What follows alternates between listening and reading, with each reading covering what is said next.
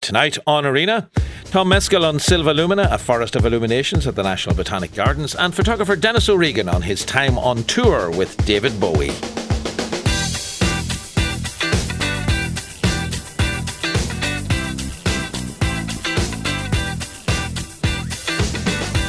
51551 is the text. You can tweet the programme at RTE Arena. And don't forget, of course, if you are so inclined, you can watch us on our live stream at rte.ie forward slash arena. And good to be back with you after a little bit of break for Christmas. Thanks to Care for looking after the house for a couple of days last week.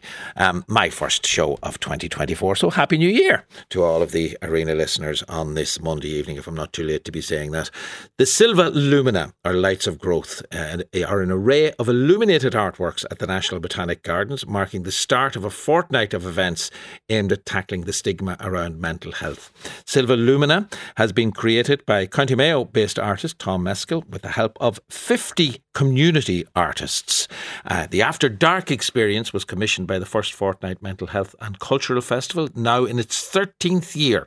Festival opened on Friday, will feature stage performances, exhibition, gigs, poetry, panel discussions, interviews, films, and much else besides. Delighted to be joined in studio this evening by Tom Mescal and Festival Chief Executive Maria Fleming. Tom, I, I must say, I was looking at um, the Silva Lumina, some of the images that are online on the First Fortnight Festival uh, website. Lights of Growth, even the, the Latin title, Silva Lumina, Lights of Growth, that English title, it really gives us a, a wonderful sense of hope and and looking forward, really. Um, how did the whole idea come about? Well, just to home in on the title for a second, which I'm very proud of, but my 16 year old son came up with it because we were wrestling with the title mm-hmm. for a mm-hmm. while. So on one of those car drives, I said, What do you think? And he had a good think. And I went, That's amazing. did, did, he come up with the silver did, Silva did. Lumina? He did. And he, he loves the Latin languages. He's learning Spanish and he, he's just fascinated by Latin languages because we're trying Gaelic and mm. different ways to say what we wanted in a poetic way and in, in words that would have music to them, like that would sound. And uh, I would never have thought of Latin in a thousand years. And it's just I love this, and immediately I went, "Oh, that's it." Absolutely, that's um, it. well, let us let us name the the purveyor of this or the Paddy, creator of this title, Paddy Mescal. Paddy Thank Mescal. you very much. yeah, well, congratulations to Paddy because that's Silva. You know, Silva meaning to do with the woods, yeah. um, all of that uh, type of area, the Sylvan forests, all of this type of thing, and then Lumina, the light mixed in with it. But that English translation, while it's not a literal translation, it says something else as well, doesn't it? Lights of well, growth.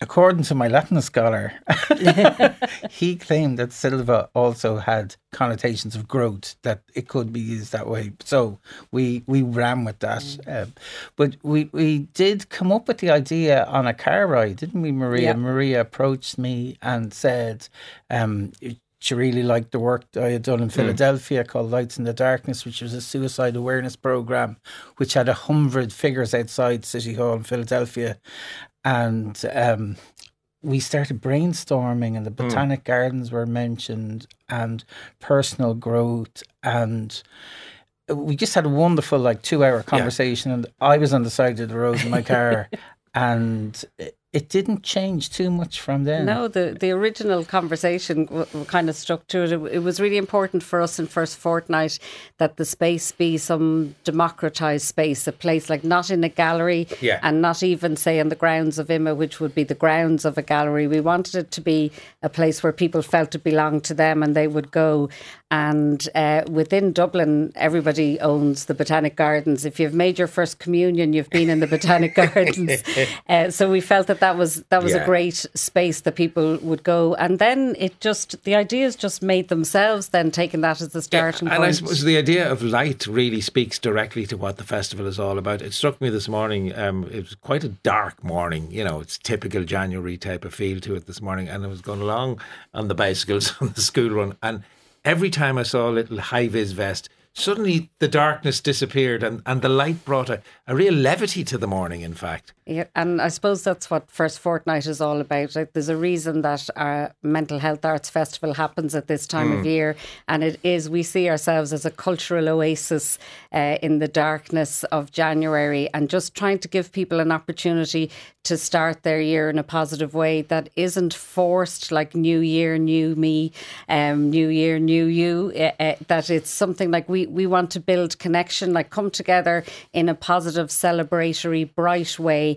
acknowledge the difficulty, acknowledge the darkness, yeah. acknowledge that mental health can be a struggle for everybody, but together with connection through the arts there's a way through. And I must say, uh, Tom, looking and, and going back to what specifically you've created in Silva Lumina, you might describe it, it's a series lanterns, stroke figures, I guess, is, is what we're talking about. What are we, if we go to the National Botanic Gardens, what exactly are we, are we looking at when we see these figures planted around the, the gardens? So they're clearly human. Mm. You know, um, I've heard a lot of people saying over the last few days, this is like a Doctor Who movie, but but they're clearly human. So we've a head and torso, and what looks almost like a very long dress. So they're roughly about six and a half or seven feet tall. So slightly bigger than than life size. Yeah. So they're they're above us, mm. and um, instead of arms, I call them the leaves. So, and they're all in quite joyous poses, which was the workshop participants. So each one is designed by someone who was in a workshop, and the basic form would be done by themselves with my guidance. And then I brought everything back to my studio, and like just made everything really solid and covered them. Yeah. Then.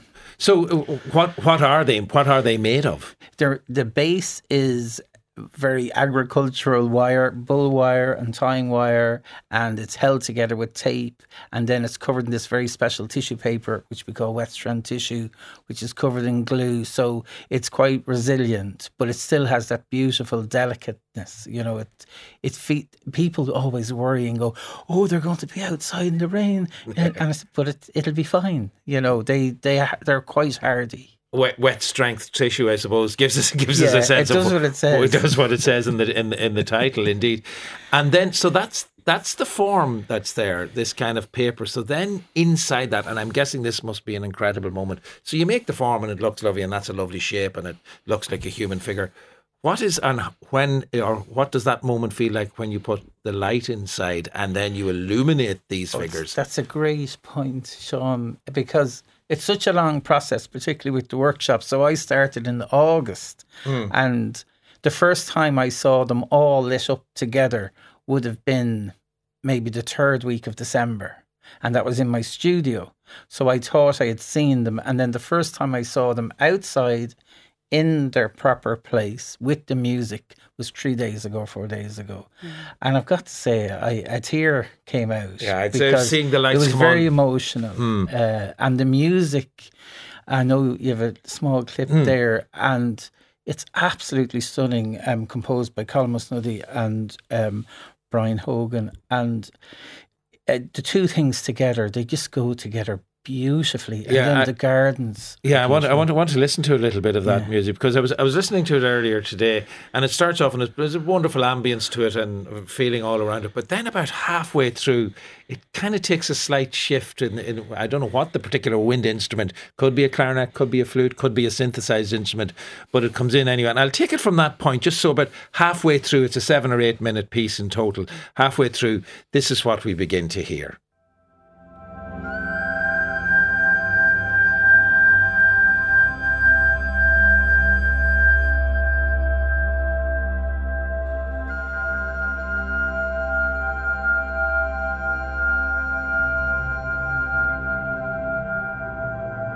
So that's just a little flavour of the soundscape uh, for Silva Lumina. Silva Lumina, the uh, the illuminations that we're talking about.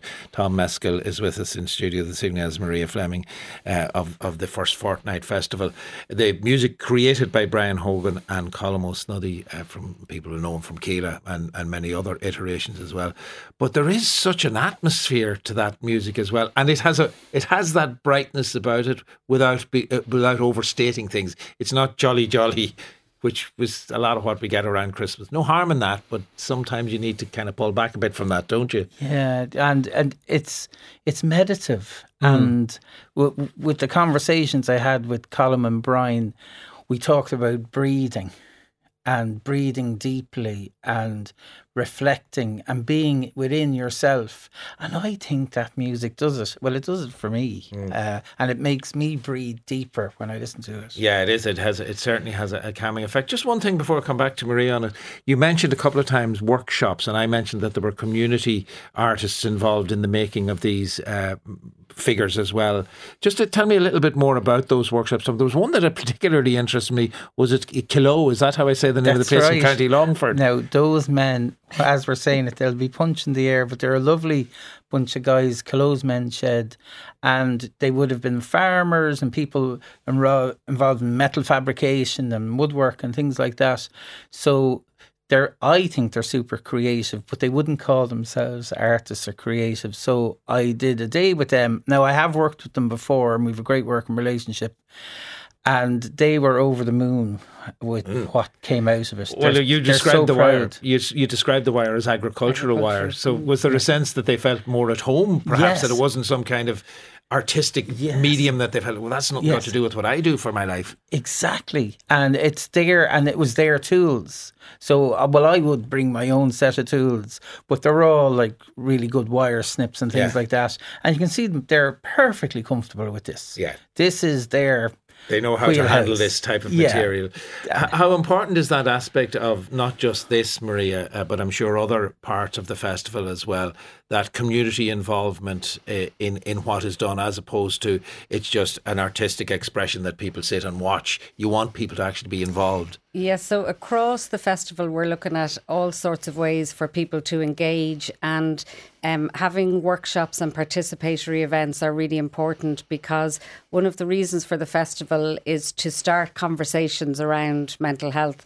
And Tom had we I knew from his practice already, and we had discussed one of the things that he's very aware of is that when people start creating, when your hands are busy and you're doing something, you speak in a different way and you have more engaged mm. conversations sometimes. Or if people get, you know, some people might just describe it as artists getting into a flow uh, of creativity. So we really want that in, say, in the funding application when we were pitching this to the Arts Council and Dublin City Council, we referred to them as citizen artists. So we yeah. wanted people who like might not identify in their day-to-day life as an artist but we would consider everybody has the ability to be an artist and the variety of workshops. We had some that were just open to the general public but we had men's sheds. We had the sale women's group who are women in recovery.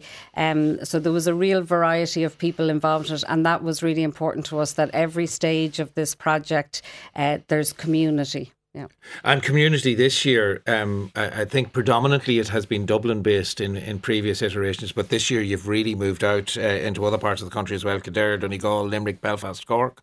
Yeah, and uh, we specifically uh, spoke to the Arts Council about we wanted to be strategic in how we would move out. We mm. would all be aware that there are parts of the country that have, you know, maybe just through greater population, but have more provision, like Cork or Galway would get a lot of artistic work. But we wanted, as a mental health arts festival, we wanted to go to regions where maybe there isn't yeah. as much provision. We know there's artists there, we know there's interest, so we're going to Donegal, Limerick, Kildare, Wexford. Cork, uh, Belfast, and we're trying to partner and work with organisations and artists that On are maybe connected already yeah. in. Yeah. How important is the, the colour green and the various shades of green that you've used for the illuminations? Uh, uh, Paul, and I'm calling you Paul now because I right. said avoid Paul Mescal if you can. He's no relation. Tom. um, well, it's it's interesting you say that because usually I default to white, mm. and uh, most of my work is white. And then for this project, that didn't feel right.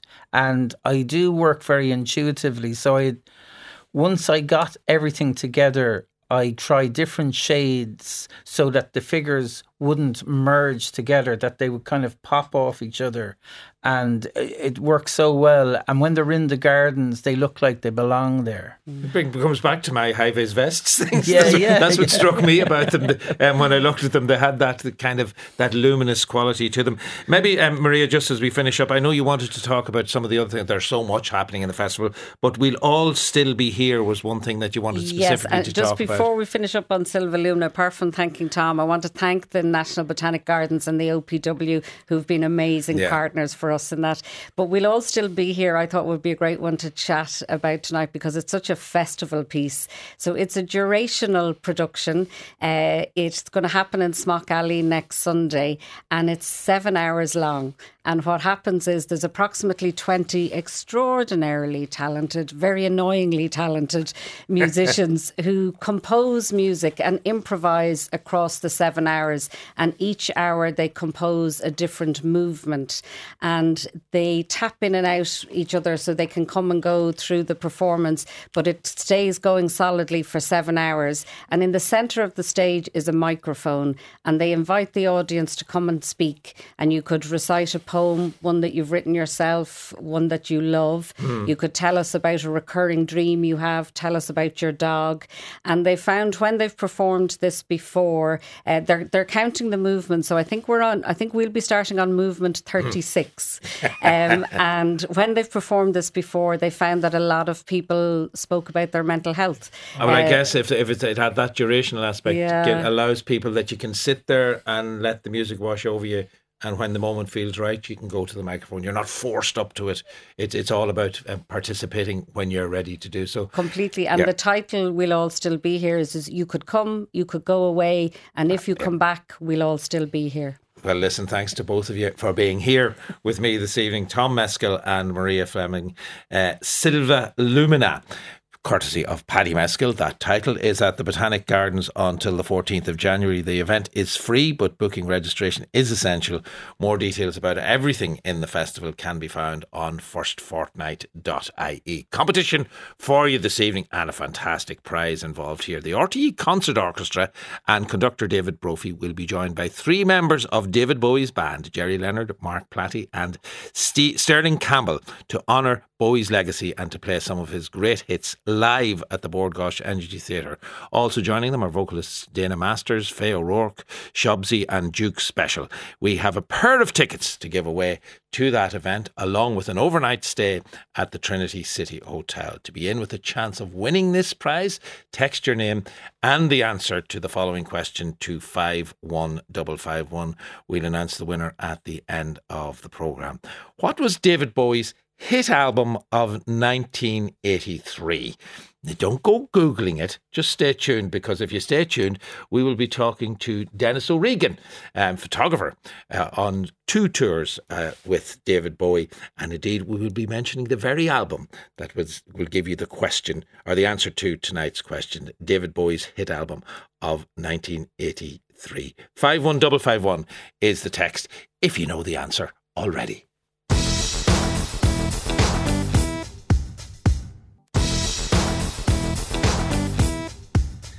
A Portrait in Flesh, My Life with Bowie is the title of an exhibition opening in Dublin next week. It marks the build up to the Dublin Bowie Festival that begins in February. The photographer behind Portrait in Flesh, My Life with Bowie is Dennis O'Regan. Delighted to say that Dennis joins me on the programme this evening. And we'll be tweeting some images as we go along here and some extraordinary images they are, I must say, as well. Dennis, this exhibition uh, opens on Sunday next, January the 14th at Rathfarnham Castle Gallery and it tracks the long association, in fact, that you had yourself with David Bowie during the Serious Moonlight and Glass Spider tours. Um, I know you had, you had, I think you had already worked with the Stones, possibly when all of this started up. But how did the how did the meeting with David Bowie, or how did the collaboration with David Bowie start out? Uh, well, it all really began with punk in 1976 when uh, um, a strange beginning when I went to photograph The Damned, and it was only their second ever uh, concert, and they were playing at a, an art college near St Albans. And at the college, um, while I was taking pictures, it was it was much darker than any show I'd seen before. I was just beginning at this point, and I there was another photographer there with his flash gun, and I pretended I'd left mine at home. Asked him if I could borrow his. it turned out he was lodging. He was the lodger at Phil Lynott's house. So um, the photographer Chalky and I became friends, and I would go around to the house, and then um, Philip said that the band was going to Scandinavia on tour, um, and I'd already decided touring is what I wanted to do. I wanted to travel, take photographs, and I love the music. So um, I said, "Take me along," and he said, uh, yeah, "Would you like to come?" And I went, "Yeah, great." So I'm sorry, I went to Scandinavia with Thin Lizzy and that started the ball rolling. In the meantime, I was photographing bands who were appearing in the music papers like NME. Um, and then uh, through various encounters, I ended up on tour with the Rolling Stones. And when I turned up at the show in Rotterdam, it was the first show in 1982. Um, I only went there to take to photograph three songs, and I ended up staying for eight weeks. so it was all one thing led to another, and then mm. during that tour, the tour accountant the following year became a tour producer and put together the David Bowie Serious Moonlight tour. Um, so I got onto him and said, I want to do this because I'd seen David Bowie the year in 1973, the night before he retired, the, the Ziggy Stardust character and I couldn't believe what I was seeing. So I thought, this is the guy I want to photograph. And then the next year, I saw Queen at the Hammersmith Odeon as well, and thought, really want to photograph them. The Stones were the biggest bands in the world, so I decided I wanted to photograph them all, and that's what I ended up doing. well, fair enough. You you, you, aimed high, but... you you aimed high, and you hit the bullseye on several occasions. It has to be said within uh, within all of that.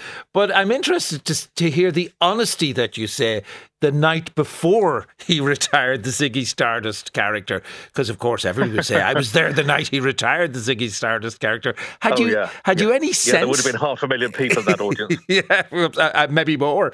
Had you any sense on the night before he retired Ziggy Stardust? Had you any sense of, of that impending um, annihilation uh, at all? Because I don't think anybody had. No, I knew nothing about it. And apparently, half of his band didn't even know. Mm. They heard it on stage as well the following night. Now, the of course, you only ever heard anything, or I would only ever hear something through newspapers. Mm. So I saw him one night. He retired the next night, but it wasn't until the next day that I knew about it when I saw a newspaper headline David Bowie retires. And I could not believe that I just discovered him two days before and he'd retired. and no one, no one realised he was retiring just the character because that's not what he said. And um, but then the following year, he went off and made an album in France, Pin Ups, and then the following year, I was working in a newsagent during the during, on Saturdays mm. um, to raise funds to take a, an interrail trip around Europe and um, some girls came into the shop looking for pen and paper, and it turned out that they were coming to see David Bowie, who was recording in the recording studios across the road in Barnes, Stop and he was it. recording Diamond Dogs. Yeah, so I ran home, got my five-pound Russian camera, which had nothing except a lens on it, came back and, and photographed David. And then um, I, I sort of missed him arriving. so um, I wasn't looking. It was also quiet and unassuming. Yeah. So I came back the next day and took some pictures this time. And um, David said, uh, "You should work for NME," which, of course, after Punk, two years later, is what what I did. Yeah. So I went off around Europe then two weeks later and uh, two months later. And um, that's that's the first time I met him, but it was only a little bit of a, a glancing blow, really. What's really notable in what in what you're saying, Dennis, is it you know how happenstance kind of brought you uh, into his uh, realm, you know, almost by accident and, and, and such a relationship that grew grew out of that. But let's talk specifically about heading out on the Serious Moonlight tour uh, with him and, and what what you were hoping to get. I mean, when you think of the Ziggy Stardust retired, and of course, as we know, there were many versions of or many characters or maybe personae that David Bowie gave us after yeah. that. That's kind of a photographer's um, wish list or dream gig, isn't it? He we, yeah. we'll have one character for this tour and a different character for the next tour, possibly. yeah. Well, I had my sight set on, on him anyway after that Ziggy Stardust mm. show And then I shot him, as I say, outside the studios. And then when the opportunity came up, um, oh, well, it wasn't an opportunity. It was just I heard he was touring, and that's what I wanted yeah. to do. He was the one I wanted to photograph and tour with. So the proposal was I had to put together a business plan. So I said I would do a book and we'd get an advance for the book, and then the book would repay the tour for all my costs.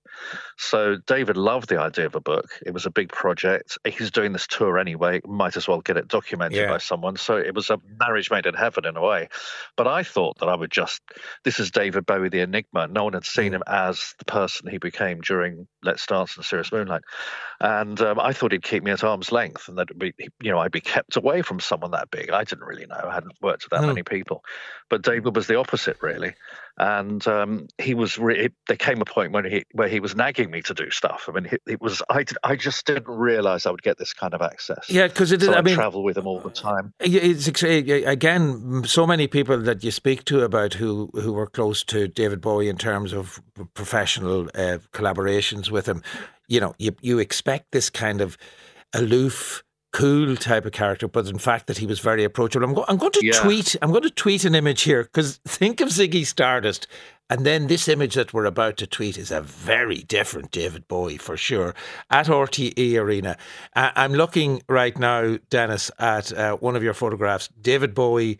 Uh, sitting on a deck chair with a beautiful blue swimming pool yeah. behind him, and the, the you know the, the flash of blonde hair, uh, short at this stage, cut short, and just this tanned body looking out as a kind of an Adonis like yeah, fi- was, um, figure. Yeah, the skinny Adonis. Yeah, he was. Um, he he was uh, a happy man at that point. I mean, that was towards the end of the tour in Australia. So he'd done the whole world. He'd done Japan, America, Europe, and now it was all coming to an end. And he was looking forward to his holiday. In fact, around that pool, we had a discussion about what each of us was going to be doing. And uh, he was going on holiday, and I was going to go on tour with Duran Duran. So he thought I was insane. um, but the, the, the pictures bring back memories, and also he showed up at. Um, a TV studio um, spontaneously, and it was semi-spontaneous. He hadn't planned it, but then he decided to do it. And it was the last show by this um, presenter. And the presenter said to David, You know, why did you come? It was such a surprise. He said, Oh, I was around the corner at a, a friend's birthday dinner.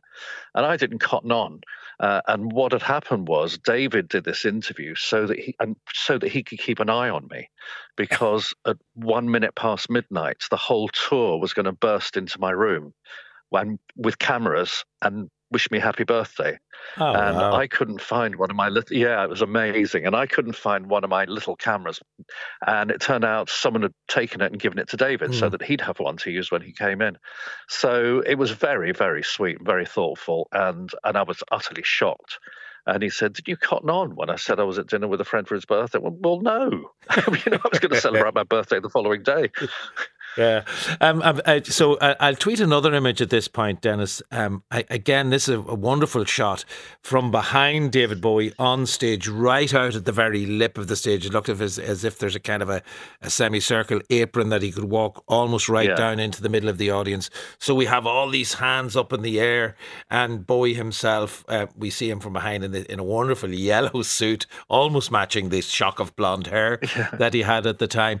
Um, could he be singing "Let's yeah. Dance" in that particular in that particular uh, pose or he, not? I don't know. He was.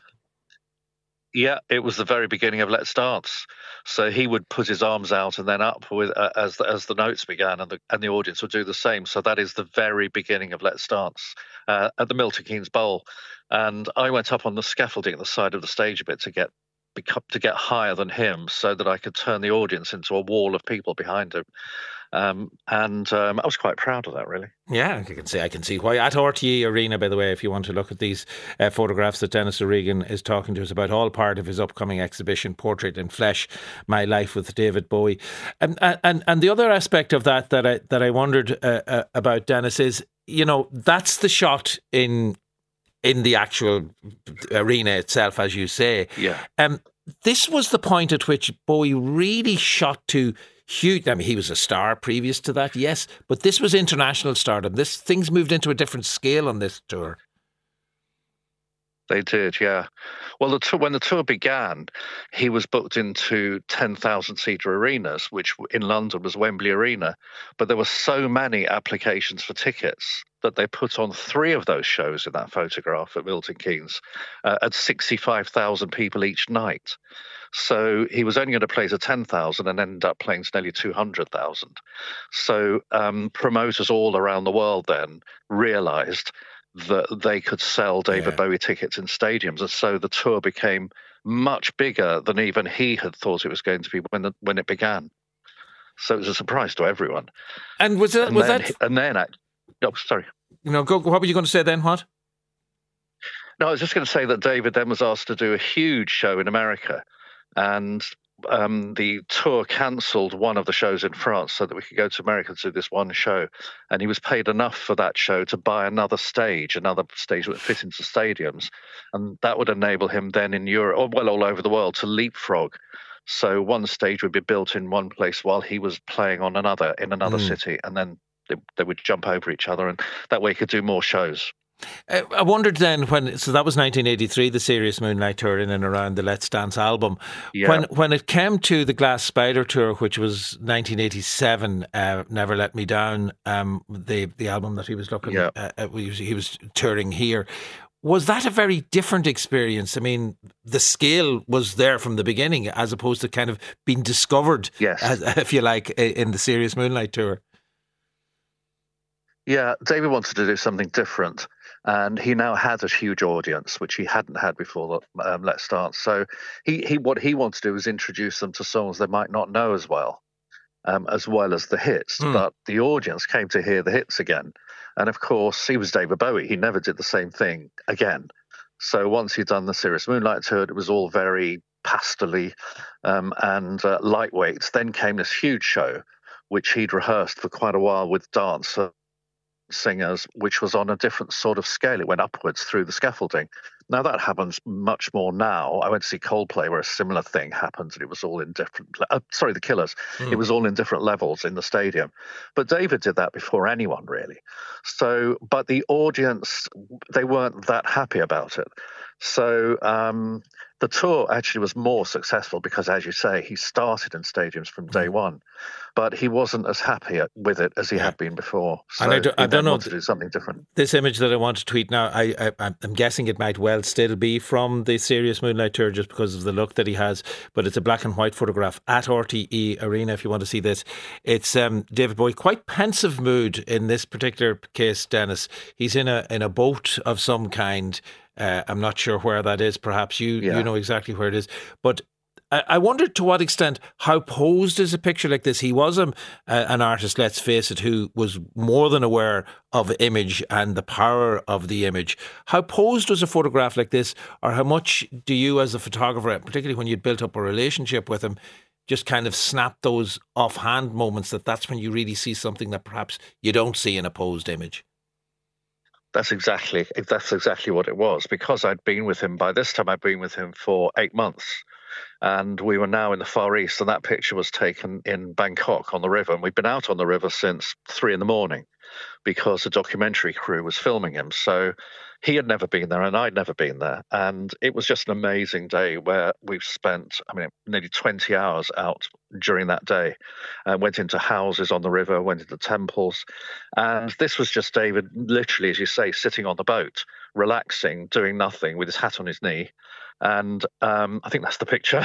Yeah, it is. It is and, the one. Um, yeah, and yeah, and it's just totally, totally relaxed. And I was in the boat with him, and I looked, and it looked like a great picture, so I took it. But there's absolutely no no iota mm. of posing involved in it.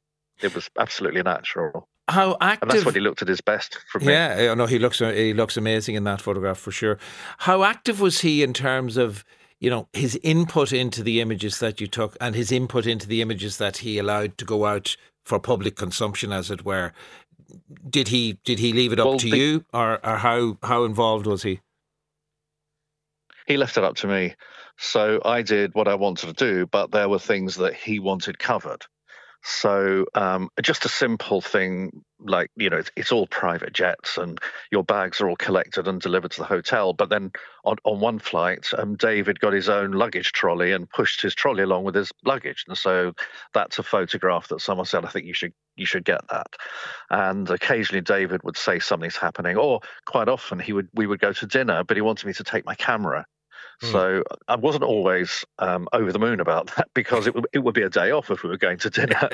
uh, and now, you know, a, a, couple of years ago, I'd have thought this would be great. David Bowie's inviting me out to dinner. But when you're with him every day, it becomes less of an event. Mm. And uh, I take my camera along, and almost, you know, almost every time, invariably, I'd get a, a picture that was just interesting because it was informal. It was David doing what he would do, whether I was there or not.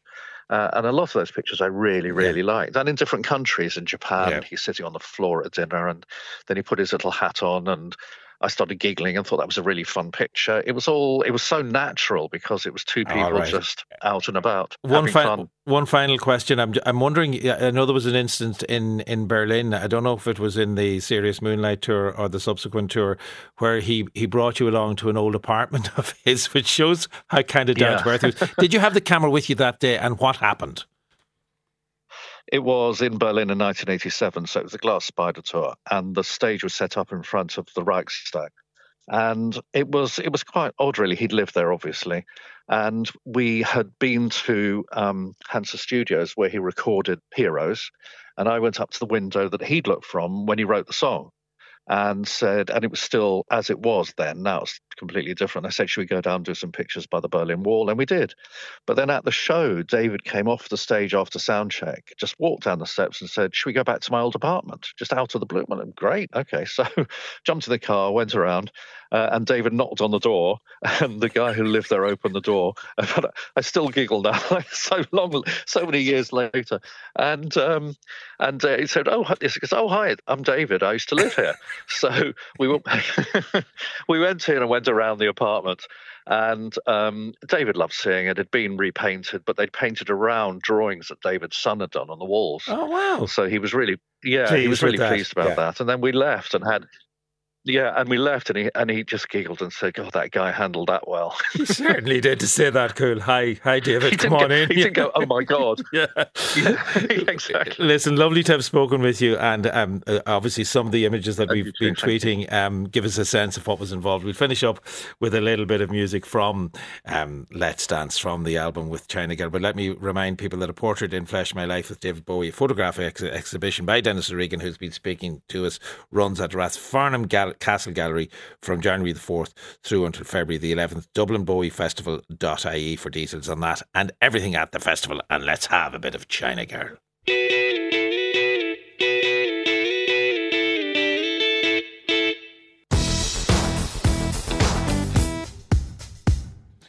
The impact of French composer Gabriel Fauré cannot be overstated. His work connects romanticism with the dawn of the 20th century. He was born in 1845, best known for his remarkable and serene Requiem, described once as a lullaby of death. Foremost composers of one of the foremost composers of his generation, uh, but his influence stretched far beyond that. He is, this year marks the centenary of Fauré's death in 1924, and Music for Galway is shining a spotlight on Gabriel Fauré's work in this year's Midwinter Festival. Three chamber concerts and a performance of the Sublime Requiem. Joining me now to tell us more about these events, uh, our conductor, Mark Dooley, who will take to the helm at a performance of Requiem at St. Nicholas's Church, along with soprano soloist Saoirse. And I meant to check this, Saoirse. Do I say the K in your name? Is it Knauer or do I? Is it a silent K? You pronounce the K. Yeah, it's do Knauer. Knauer. Um, yeah, an unusual name for sure. Um, anyway, let us let us put your name to the one side and talk about your singing. Um, first of all, uh, uh is uh, let's talk about what the soprano has to do in uh, Fauré's Requiem. He knew how to write for voice in a very particular type of way, Sophie or Saoirse. I beg your pardon. uh, yeah. So in this particular work um, the soprano soloist sings the uh, Pie Jesu. Mm. Um, that is the only point at which there is a soprano soloist. There is a baritone as well at different points mm. um, throughout the work, which will be sung by Benoit Kapt, um, a Swiss baritone. And what is the challenge or what is the, the joy of what Fauré gives you in that Pie Jesu in particular?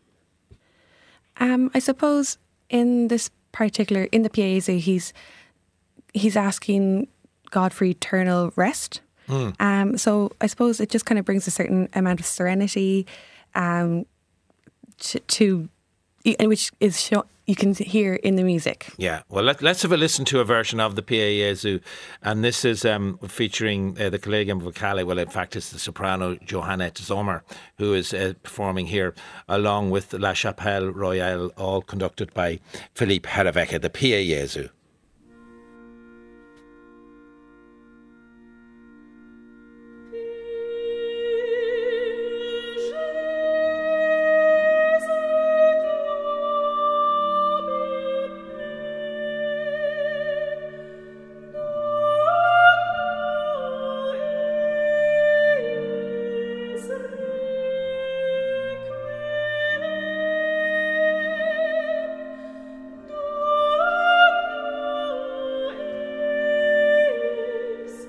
Opening section there of the Pie Jesu from Gabriel Fauré's Requiem, and that featuring a soprano called Johannette Zomer. It is one of the pieces, well, it's the big piece that has to be sung by soprano Saoirse Knauer at the upcoming performance of Music for Galway of this Requiem, and the entire affair will be conducted by Mark Dooley. I, I wanted to start with a piece of, of music like that, Mark, to, to give a sense, in fact, if you think of Mozart's Requiem, it's all big drama. It's almost like an opera. Similarly with Verdi's Requiem, you know, there's yes, there's a sacred aspect to it, but it's very dramatic stuff indeed. The Gabriel Fauré Requiem goes right against all of that big drama for a much more intimate style. Yes, indeed. I mean, he Fauré himself said that he, in this requiem, he sees death as a as a as a joyful deliverance rather than a sort of a judgment on on a sinful life. And I think his focus is very much about the happiness that exists beyond the grave. Um, and you can sense that in, in this work. And, and that's why I think it's such a revolutionary piece because no one had ever written a requiem like that before. As you say yourself, the Mozart requiems you know, the, the, the dramatic mm. touches. And, and then, of course, later on, Verdi takes it to a greater extreme.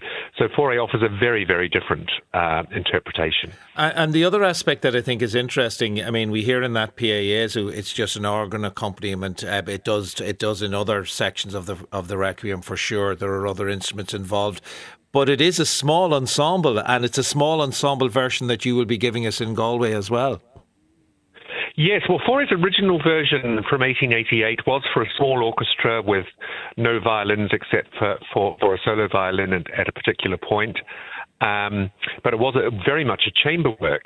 He did orchestrate it later, but we're performing it. Uh, our performance, which is with a large all-comers choir, is, is, going to be largely accompanied by the organ. But we are going to have a few sort of little cameo moments, as it were, for harp and for violin, which which make a, a particular contribution to the work. But it is it is in a sense a chamber piece, I think. Um, and of course, as, as we know, Fauré, that, that, that was the sort of medium in which he excelled. He didn't really um, go for the, the, the large scale structures and the, the, large number of players that other mm. composers might have. He, he was very much a, a chamber musician, I think. And the other aspect of it is, I wondered how religious a man was Gabriel Fauré, because obviously the Requiem has its has its origins in the the celebration of the Mass did he bring a, a, very strong religious belief with him in in the in the composing of this piece to the composing of this piece? It's an interesting question. I don't think he was terribly religious. In fact, there are stories of him being caught. He a church organist um, for most of his working life, but he, he wasn't terribly um, involved in the liturgy, shall we say, and he mm. was caught nipping out nipping out for a fag during the sermon, and another occasion where he, he turned up to play on the Sunday morning still in his party outfit from, from the night before. So I don't I don't I don't think he was terribly religious, but he did have a real sense of liturgy, mm. and I think um, he said himself that um, you know after years of accompanying funerals on the organ, he wanted to do something different, but he wanted to do that within the liturgical context, and he always intended it as a liturgical piece. In fact, its first Yeah. performance was uh, within the liturgy, within an actual funeral, and, and indeed it was performed at his own funeral. But he never saw it as a concert piece, I don't think. Yeah. So he had a, a real a real sensitivity to the liturgy, even if he might not have been the most devout believer, shall we say? Yeah, I think I heard Paul Herriott because it was performed in the concert hall on Friday evening uh, last by the Symphony or National Symphony Orchestra. I think I heard Paul Herriott mentioning uh, on lyric that his son, uh, Gafore's son, said that at very best. You could say that his father was skeptical about religion, right? yeah. which I think might might kind of give us a sense of it. I'm wondering too, Sophie, in, in terms of the obviously this is the requiem that you're involved in here. Are there songs? Are there? Are you involved in other parts of the festival? Because I think Fauré also composed um, a lieder. Am I right in thinking that? Uh, yes, but I am staying only with the requiem, for Requiem. this time. Yeah. But there will be there will be um, lieder performed and and chamber works performed as uh, in other sections of this midwinter festival. Yeah, so I believe on the Friday evening there will be a, con- a concert with um, a few different instruments. Hmm. Um, they'll be performing music mainly from his from 1870 to 1880. Um, so ballad Yeah. for piano and F sharp, mi- and Yeah, the quintet is going to be yeah the quintet is going to be in there in in the midst of that, which I think Yeah. is, is one of the major pieces. I'll finish, um, Mark, with the final piece in. Uh, Fauré's Requiem, the In Paradisum. How would you describe what he does in this seventh and final section of the Requiem? Well, it's a very interesting addition to what would have been considered a, a sort of a kosher uh, requiem mass, as it were. Um, the, the, the in paradisum was usually part of the burial rite, but it wasn't actually part of the requiem mass itself. So Fauré adds that, and I think it's a very interesting addition to the work because it's it's it's a beau- it is perhaps the most beautiful um, of, of the choral sections of, of, of, the, of the work, and with, with the with the harp part and these floating ethereal lines for the sopranos, it really just takes us beyond the grave to this happy place beyond. So Yes, I, I- think it's a very very important part of it. Yeah, it certainly is that. And if Paradise is like this, we might all want to go there. Let's finish up by listening to a little bit of an In Paradisum from Fauré's Requiem.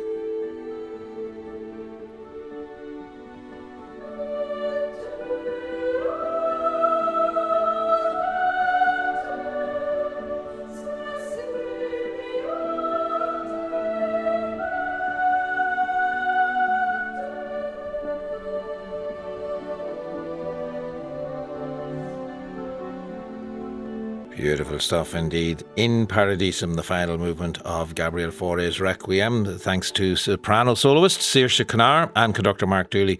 Uh, for more details of the Fauré performances at Music for Galway Midwinter Festival, including the Requiem, which will take place in St Nicholas's Church in Galway on Saturday, the 20th of January, that and other details on musicforgalway.ie. And that is our lot for this Monday evening here on, on Arena. Leah Murphy and Niall Fitzmaurice were the researchers.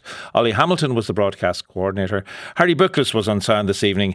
And tonight's programme was produced by Kay Sheehy. Talk to you tomorrow night once again here on RTE Radio 1. And Ray Cudahy will be with you after the 8 o'clock news.